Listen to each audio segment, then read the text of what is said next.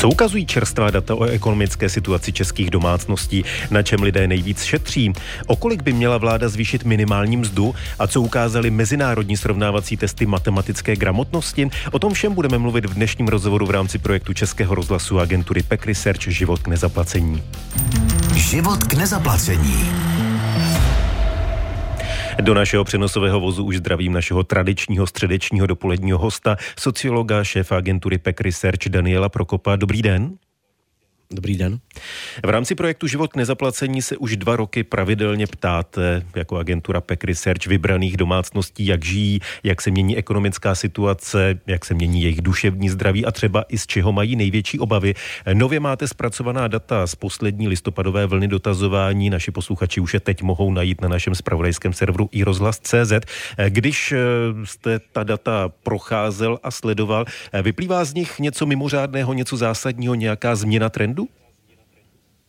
Tak ten eh, výzkum je unikátní v tom, že sleduje pořád ty samé domácnosti, asi 1700 eh, stejných domácností už po dobu od začátku té krize eh, inflační a poslední vývoj je takový, že je, je to v podstatě ve většině ukazatelů stagnace. Takže takové to, že se, že se to výrazně zlepšilo, ta ekonomická situace domácností, to zatím pravda není protože ve všech těch ukazatelích typu, kolik dávají za bydlení, kolik uh, vlastně procent uh, příjmů domácností dají za ty základní věci, jako bydlení a jídlo, kolik jim zbývá a podobně, tak ta situace je dost podobná jako v září, je dost podobná jako uh, na jaře 2020 před půl rokem. Uh, je to, vychází to prostě z toho, že ten růst mest a příjmu domácností v podstatě teďka kopíruje do velké míry vývoj inflace. Takže v posledním kvartálu uh, trochu třeba reálné mzdy nerostly a meziročně uh, pořád poklesly.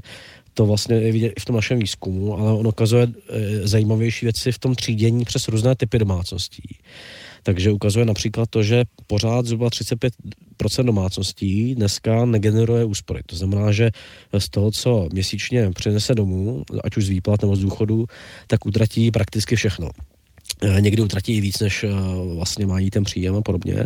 To je 35% v roce 2021, kdy, než začala ta vysoká inflace, tak to bylo asi 19%. Takže tam je jako velké zhoršení uh, toho životního standardu části domácností, ale je specifické v některých skupinách domácností, uh, zejména v chudší polovině rodin s dětmi, protože u důchodců to přece jenom uh, do velké míry vykryly valorizace, ale většina z té chudší poloviny domácností s dětmi vlastně negeneruje dneska úspory a jede uh, na nulu v tom měsíčním hospodaření. A ten výzkum taky ukazuje, na co už poukazujeme vlastně jakoby rok, jo, vysokou tendenci domácností šetřit. Dlouhou dobu, když jsem to říkal v tomhle studiu, tak e, to bylo trochu spochybňováno, že rostou ty dovolené a podobně ale my vidíme už uh, dlouhou dobu, že zhruba třetina domácností se výrazně orientuje na redukci výdajů, což vede k redukci domácí poptávky, což vede ke stagnaci ekonomiky. Je to i podle ekonomů jeden z uh, těch hlavních zdrojů uh, stagnace českého HDP a podobně. Takže to vidíme v těch datech dlouhodobě. A zase řeknu poslední věc, eh, zhruba dvojnásobně častěji eh, šetří a redukují výdaje nízkopříjmové domácnosti oproti, oproti vysokopříjmovým. To asi není překvapení, ale je nutné si to uvědomit, že eh, tu redukci poptávky české a spotřeby, která má dopady ekonomické velké, tak táhne ta část domácností, která nejvíc utrpěla v té inflaci. A zároveň jí moc nepomáhají ani ty plánované vládní opatření v konzultačním balíčku. Takže to je jakoby hlavní point toho našeho výzkumu té další vlny. My samozřejmě mnohé z toho, o čem jste teď mluvil, budeme detailněji rozebírat i v dalších dnech v našem vysílání. Teď bych ale zůstal u toho, čím jste skončil, to znamená u těch mhm. úspor a u omezování spotřeby, což samozřejmě má vliv na ekonomiku. Na čem lidé a domácnosti nejvíc šetří? My se tam ptáme na několik eh, spotřebních eh, typů výdajů, na potraviny, eh, nějaké dlouhodobější spotřební produkty a návštěvy restaurací a podobně. Pointa je v tom, že většinou, když ta domácnost šetří, tak šetří na všech těch věcech, jo? že tam je velký průnik těch, eh, těch eh, strategií. To znamená, že není to tak, že by jeden si vybral jedna domácnost, že bude šetřit na potravinách a druhá, že eh, bude šetřit na spotřebních nákupech a podobně. Takže velká část šetří aspoň na jednom. Z těch, těch tří věcí asi třetina teda šetří aspoň na jednom z těch věcí a zároveň mezi nízkopříjmovými je to asi dvojná dvojnásobek oproti vysokopříjmovým, jak jsem říkal. Potom pořád je trend oproti třeba době před dvouma lety omezovat ty spotřeby energií, zejména jakoby nižším vytápěním a podobně. Jo. Tohle to se taky trošku liší mezi jako podle příjmového statusu ty vysokopříjmové domácnosti hodně v takovém jakoby šoku z těch nárůstů energií před zastropováním cen v loňském roce, eh, tak taky výrazně omezili eh, eh, nebo zvýšili tu snahu omezit, omezit výdaje energie. U nich to trošku polevilo, ta snaha omezit ty výdaje energie. U těch nízkopříjmových pořád trvá to i v těch energiích. Jo? Takže není to tak, že by eh, se vybírali ty jednotlivé oblasti, hodně jako šetří tam, kde můžou a pokud se snaží redukovat ty výdaje, tak většinou ve více těch oblastech a zároveň podobně jako minulý podzim se ty domácnosti víc než před třeba dvěma, třema lety snaží omezit vytápění a podobně. Takže taková je asi ta struktura, zásadně ta struktura z hlediska té sociodemografie, protože pokud víc šetří ty nízkopříjmové domácnosti, eh, tak zároveň by to asi mělo být zohledněno v tom, jak stát designuje pomoc. Jo? Že třeba uh, sociální tarif na energie, který sníží ceny energií nízkopříjmovým domácnostem, může uvolnit uh, část těch jejich prostředků pro to, aby prostě tolik neomezovali svoji spotřebu a poptávku a to pomůže ekonomice. Uh, design daní může taky pomoct ekonomice uh, v tom, že uvolní tu kupní sílu těch chudších domácností. Což třeba ten sociální tarif ohledně energií, tak to je něco, o čem tady mluvíte už dlouhé měsíce a vláda tyhle ty výzvy, řekněme, nevyslyšela. Já se, vy, vy už jste mluvil o té struktuře, které domácnosti nejvíc šetří. Já se možná zeptám e, trochu jinak, e, byť vy už jste to částečně řekl. Jak velká část těch, kteří říkají, že šetří, opravdu musí šetřit a eh, jak, do jaké míry se tam projevuje třeba očekávání takové to, že pro jistotu šetřím, protože kdo ví, co přijde do budoucnosti, byť třeba teď bych si něco hmm. mohl dovolit tak tam je asi ta spodní třetina těch domácností, která, nebo je to asi 35%, která, ne, ne, jak jsem říkal, negeneruje už žádné úspory z té měsíční mzdy. Uh, a ta, ta je k tomu jakoby z části nucená, jo. Uh, jako část negeneruje ty úspory i proto, že má pořád výdaje, které by mohla omezit, jo? takže ne všichni z té části jakoby šetří, ale tak spodní, dejme tomu třetina, tak často je to u ní jako nutnost. A potom je zajímavé teda, že pořád asi 60% lidí, těsně přes 60, považuje inflaci za, eh, nebo řadí mezi tři největší hrozby teďka společenské v, České republice. Tohle číslo pokleslo za poslední dva roky výrazně, nebo za poslední rok a půl. Zajímavé, že pokleslo teda silněji mezi těmi vyššími příjmovými skupinami, pro které už ty ceny, které teďka stagnují, nebo respektive odpovídají vývoji příjmů, tak, eh, tak jsou jakoby přijatelné. Pro ty nižší příjmové skupiny eh, je pořád ta inflace velké riziko a tam je právě jakoby část lidí kolem těch mediánových příjmů, která třeba ještě generuje nějaké úspory eh, měsíčně, ale obává se té inflace, takže šetří, dejme tomu, jakoby díky těm inflačním očekáváním, jak říkáte. A to je jakoby důležité Eh, důležité možná i nějak komunikačně lépe pracovat, když se zvyšují ty uh, regulované složky energií a podobně, tak jakoby lépe komunikovat, jaké to zvýšení bude a mimo jiné tam zkusit zavést ten sociální tarif, že se nedotkne těch nízkopříjmových, lépe komunikovat věci typu omezení dohod o podvedení práce, které je takové jakoby diskutabilní jejich, do, jejich dopady uh, těch, těch opatření, aby se omezily uh, efekt té nejistoty ekonomické domácností eh, na to, že se snaží jakoby eh, šetřit víc, než musí třeba v některých případech. Sociolog, šéf agentury Pek Research Daniel Prokop je tradičním dopoledním středečním hostem radiožurnálu a Českého rozhlasu Plus. Život k nezaplacení. Aktuálním tématem jsou debaty o zvýšení minimální mzdy. Na tom se nedohodla v pondělí tripartita. Dnes ministr práce a sociálních věcí Marian Jurečka z KDU ČSL oznámil, že vládě navrhne růst minimální mzdy o 1600 korun a to na 18 900 korun. Do pár let by se podle něj měla minimální mzda ustálit na 45% průměrné mzdy. Od roku 2025 by se měla zvedat podle vzorce, který upraví zákonník práce. Zvýšit by se také měly celkem 4 z 8 stupňů zaručených mest, které se odvíjejí od té minimální mzdy. Z vašeho pohledu jsou to kroky správným směrem? Tak eh, zvyšování minimální mzdy má své kritiky, eh, kteří se obávají, že povede k růstu nezaměstnanosti, že vlastně jako, nebo šedé ekonomiky také, že eh, zaměstnavatel místo, aby platili ty minimální mzdy, tak budou propouštět nebo nechají pracovat lidi na černo.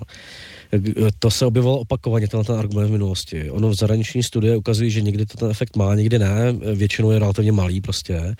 Zároveň v Česku je tam zda minimální hodně malá, a když se v minulosti zvyšovala, tak neměla tyhle efekty v nárůstu nezaměstnanosti. Ani teďka v posledním roce nejsou tam nějaké zásadní viditelné efekty v nárůstu nezaměstnanosti.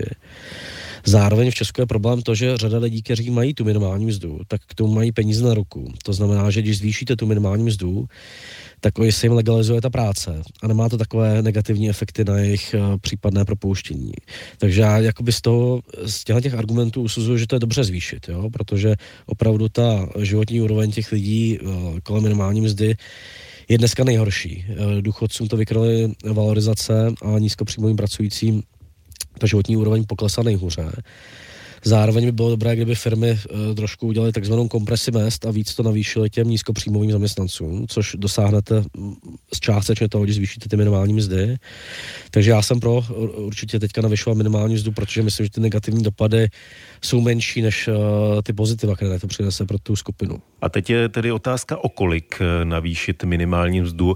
My jsme před chvílí ve zprávách slyšeli šéfa odboru Josefa Středuli, Středulu, který říkal, že to navýšení o 1600 korun korun je podle něj málo. Odbory požadovali navýšení o 2200 korun, naopak zaměstnavatele o 1000 korun. Eh, tohle vypadá, to, co navrhuje Marian Jurečka, že je jakýsi kompromis. Je to rozumný kompromis, nebo eh, byste se spíš přikláněl k vyššímu nebo nižšímu navýšení minimální mzdy?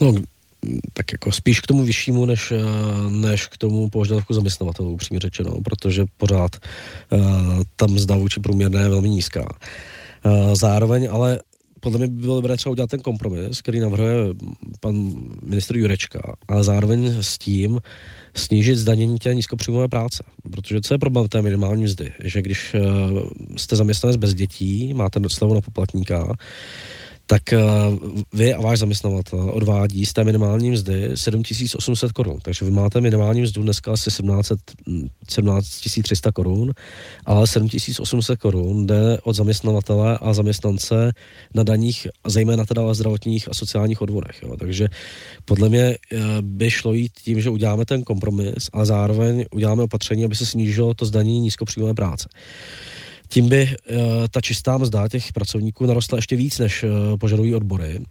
Ale zároveň by to vyžadovalo jako větší teda důslednost vlády v tom designování toho konzolidačního balíčku, protože analýza IDEA ukazuje, že když to srovnáme, to daňové zatížení zaměstnanců s dobou před dvěmi lety, před rokem 2021, tak v zhruba 10 až 12% zaměstnanců to zatížení naroste kombinací toho, co se stalo uh, zrušení superhrubé mzdy a teďka těmi změnami, jako je nemocenská, zrušení některých slev a podobně, tak zhruba nějaké desetině zaměstnanců vlastně to zatížení za dva roky naroste. A jsou to právě ty nízkopříjmoví. Takže tam mělo být mnohem víc opatření, které snižují to zatížení nízkopříjmové práce, například zvýšení slevy na poplatníka a její převedení do, aby jej vyčerpali ty nízkopříjmoví lidé a podobně. Zrušení naopak takových těch slev, který, nebo snížení jejich, který, které čerpají jenom vysokopříjmoví, to jsou slevy na hypotéky a podobně. A naopak jako ulevit těm nízkopříjmovým zaměstnancům, protože dlouhodobě eh, podle mě jako efekt zvyšování té minimální mzdy omezuje to, že Eh, že bereme hodně, hodně velkou část eh, nákladů toho zaměstnavatele na daních a odvodech u těch nízkých, nízkých platů. Ta minimální mzda se podle podkladů k tomu vládnímu rozhodnutí týká v tuto chvíli v Česku asi 118 tisíc lidí, ale daleko více lidí se týká takzvaná zaručená mzda, která se odvíjí od té minimální mzdy. Je tahle ta konstrukce té zaručené mzdy, proti které třeba protestují zaměstnavatele, eh, z vašeho pohledu v pořádku? Má smysl? To se přiznal, že, že nevím, protože k tomu v podstatě jako chybí úplně analýzy. Tam chybí analýzy, eh, kolik třeba zaměstnavatelů, nebo aktuální analýzy, vůbec jakoby to respektuje tu, tu zaručenou mzdu, jo? Ko, jestli je to nástroj, který který třeba zvyšuje tu zaručenou mzdu nad vůbec tržní, tržní mzdy, jestli vůbec má smysl, nebo jestli je naopak nízký. Jo? Takže to je taková věc, kterou, jedna z těch mnoha věcí, kterou ten stát podle mě řeší bez jako dostatečných, dostatečných informací, takže já se k tomu ani pořádně nedokážu vyjádřit. Jo? Myslím si, že, že asi by to nemělo být tak, že ta minimální mzda má dopad na tak velkou část ekonomiky, aby to vedlo k tomu, že ji nezvyšujeme prostě, jo? aby to mělo ten, ten kontraproduktivní účinek.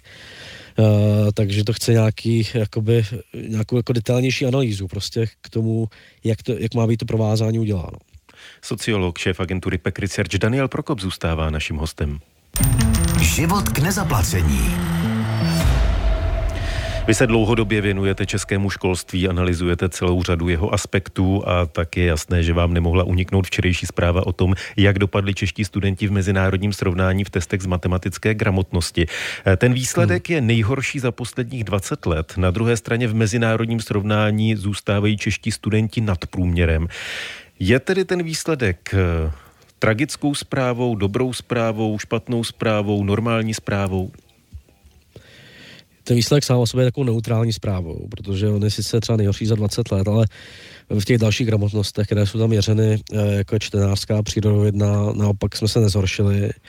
Eh, taky to zhoršení v té matematice, to jsou jako relativně malé posuny. Jo? V tom, když se vezmete, jaké jsou rozdíly mezi zeměmi, jaké jsou rozdíly třeba mezi skupinami žáků v Česku, tak ten posun o pár bodů vlastně není zase tak zásadní. Jo? A důležitý je ten trend, eh, který teda v té matematice je, byl takový, že to v jednu dobu narostlo a potom se to zase začalo zhoršovat. A, takže takový jako neurčitý ten trend v té matematice. Co je ale zásadní, tam jsou zásadní zprávy, které jsou jakoby za těmi hlavními výsledky. Obecně ty hlavní výsledky, tam my jsme se zhoršili méně než většina zemí, protože eh, pravděpodobně i díky uzavírkám škol během covidu eh, v řadě zemí došlo k propadu. U nás ten propad byl v matematice omezený a v dalších eh, předmětech jako malý, takže spíš jakoby je tam stagnace, což je pozitivní zpráva vůči jo, tomu kontextu těch ostatních zemí. Uh, co je ale jako negativní zpráva je, že my máme, my máme pořád jako obrovskou, uh, obrovský rozdíl, jeden z nejvyšších v Evropě, mezi výkonností uh, v těch testech žáků, které jsou, když to řeknu jednoduše, z chudých a bohatých rodin, z, z vzdělaných a nevzdělaných, méně vzdělaných rodin.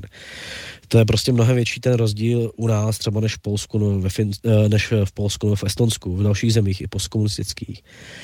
Takže my máme část té vzdělávací soustavy, která zaostává, část žáků, které, kteří by jinde, v jiných zemích pravděpodobně prosperovali mnohem víc. A to je jako hlavní problém, na který ta PISA znova upozorňuje. A on se nemění, naopak možná se i mírně prohroubil podle České školní inspekce, byť ty rozdíly v těch letech jsou taky malé. Ale je to hlavní věc, kde my ztrácíme obrovský potenciál e, žáků, kteří by mohli chodit na maturitní obory a potom třeba na vysoké školy, že my nedokážeme jako e, to jejich znevýhodnění s ním nějak bojovat. Naopak je zařadíme do těch horších škol a podobně. A oni tam prostě jakoby ztratí aspirace a a máme obrovské rozdíly mezi těmi sociálními skupinami v tom vzdělávání. Vy říkáte Takže velké rozdíly. Já možná hmm. dodám, aby měli naši posluchači, pokud to nečetli, konkrétnější představu podle České školní inspekce, která analyzovala ty testy. Eh, žáci ze znevýhodněných rodin byli v průměru o tři roky pozadu oproti těm nejlepším, to znamená ve chvíli, kdy ti nejlepší měli znalosti odpovídající deváté třídě, ti znevýhodnění byli na úrovni znalostí šestáka. Dá se s tímhletím něco dělat?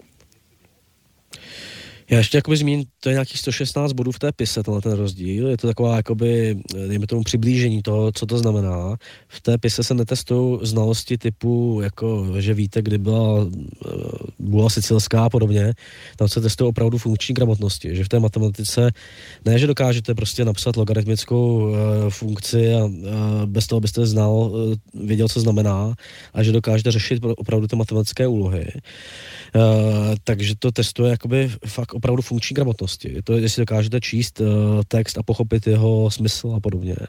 A v těchto těch znalostech, které jakoby získáte průběžně, nejsou úplně uh, to nějaké jako to, takové to biflování v těch, těch kompetencích gramotnosti, které získáte průběžně, teda ty žáci z těch nižších skupin zaostávají přibližně na úrovni těch tří ročníků, říká Česká školní inspekce.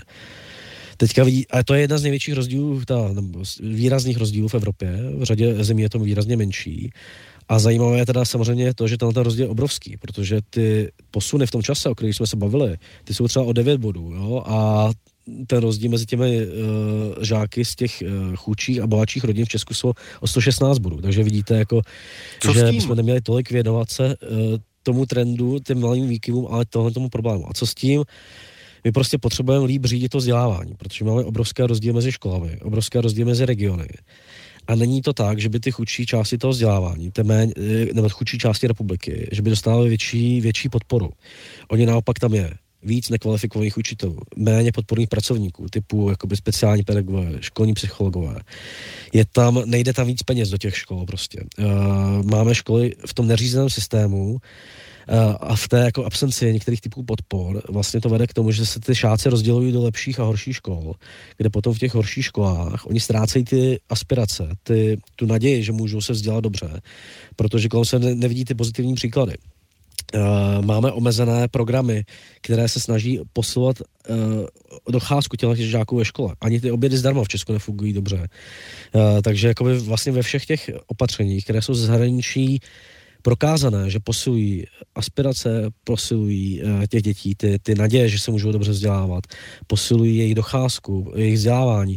Ta Česká republika dělá velmi málo, nebo nedělá skoro nic prostě. Jo. A to je dlouhodobě problém Jejíž eh, centrálním bodem je to, že máme naprosto eh, decentralizované vzdělávání, které v podstatě jako nemá i žádné kvalitní řízení. Máme 4,5 tisíce škol, které řídí 2,5 tisíce zřizovatelů obcí a vůbec jako nikdo nekontroluje tu kvalitu, kde, která někde je, někde je vynikající, někde je velmi špatná. Dobrou práci tam dělá Česká školní inspekce relativně, která jim dává nějaký feedback a tenhle ten feedback v, té, v těch inspekčních zpráv skončí u toho ředitele, u toho zřizovatele a oni nemají povinnost s tím vůbec nic dělat. Jo? Takže když, ten, eh, když je to vzdělávání v té lokalitě špatné, tak nemá dostatečné ani podporu, ani e, jakoby na ním není dostatečný dohled na to, aby se zlepšoval. Takže je to podle mě je to jako uh, obecně uh, zásadní problém v tom managementu základního školství.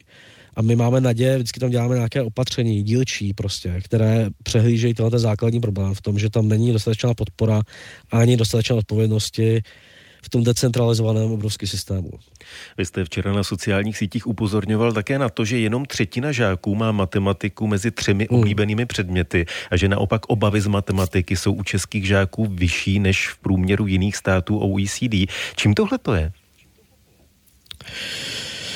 Tak je to nějakou možná reformou toho českého uh, obsahu toho vzdělávání, aby byla jakoby zajímavá pro studenty, méně memorující a podobně, což se mezi učiteli výrazně liší zase je to dáno tím, teďka znova sklouznu té decentralizaci, jo? protože my jsme změnili před nějakými 12 lety ty vzdělávací obsahy, takže ty učitelé můžou tu matematiku učit uh, zajímavě, řada z nich to dělá prostě, propojí to s dalšími obory a podobně ale jak... Uh, ale je to zkrátka tedy jak kde, jestli to dobře, dobře tak, chápu. máte 4,5 tisíce ostrovků, kteří to aplikují úplně rozdílně prostě. Některé jo, takže některé potom... hůř. Já se omlouvám, my budeme muset skončit, protože se blíží Jasně. půl dvanáctá. Určitě se k tomuto tématu vrátíme v některém z dalších rozhovorů vašem s Honzou Pokorným. Eh, hostem eh, pravidelného pořadu Život k nezaplacení byl i dnes sociolog, šéf agentury Pek Research Daniel Prokop. Díky za to, nashledanou. Díky, nashledanou.